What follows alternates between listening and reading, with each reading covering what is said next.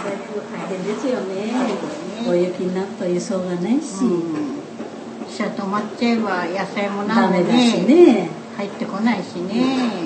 結局うちで作った漬物やねでも私らまあ商売してるから店へ行けば何かなんか食べるもんあるし言ってるけどうん、ねまさか私らベタ食べるわけにいかんしそうだね